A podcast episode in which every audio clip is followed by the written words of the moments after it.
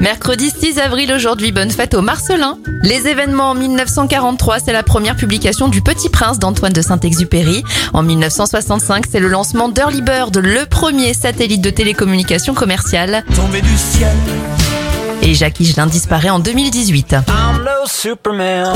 Les fans auront reconnu forcément le générique de la série médicale humoristique Scrubs. Zach Braff, le héros, fête ses 47 ans. 37 pour Jérémy Ferrari. Le rappeur Niska a 28 ans. Et celui qui continue de gagner beaucoup d'argent tous les jours grâce à un seul et unique tube, Patrick Hernandez. Il a 73 ans aujourd'hui. born.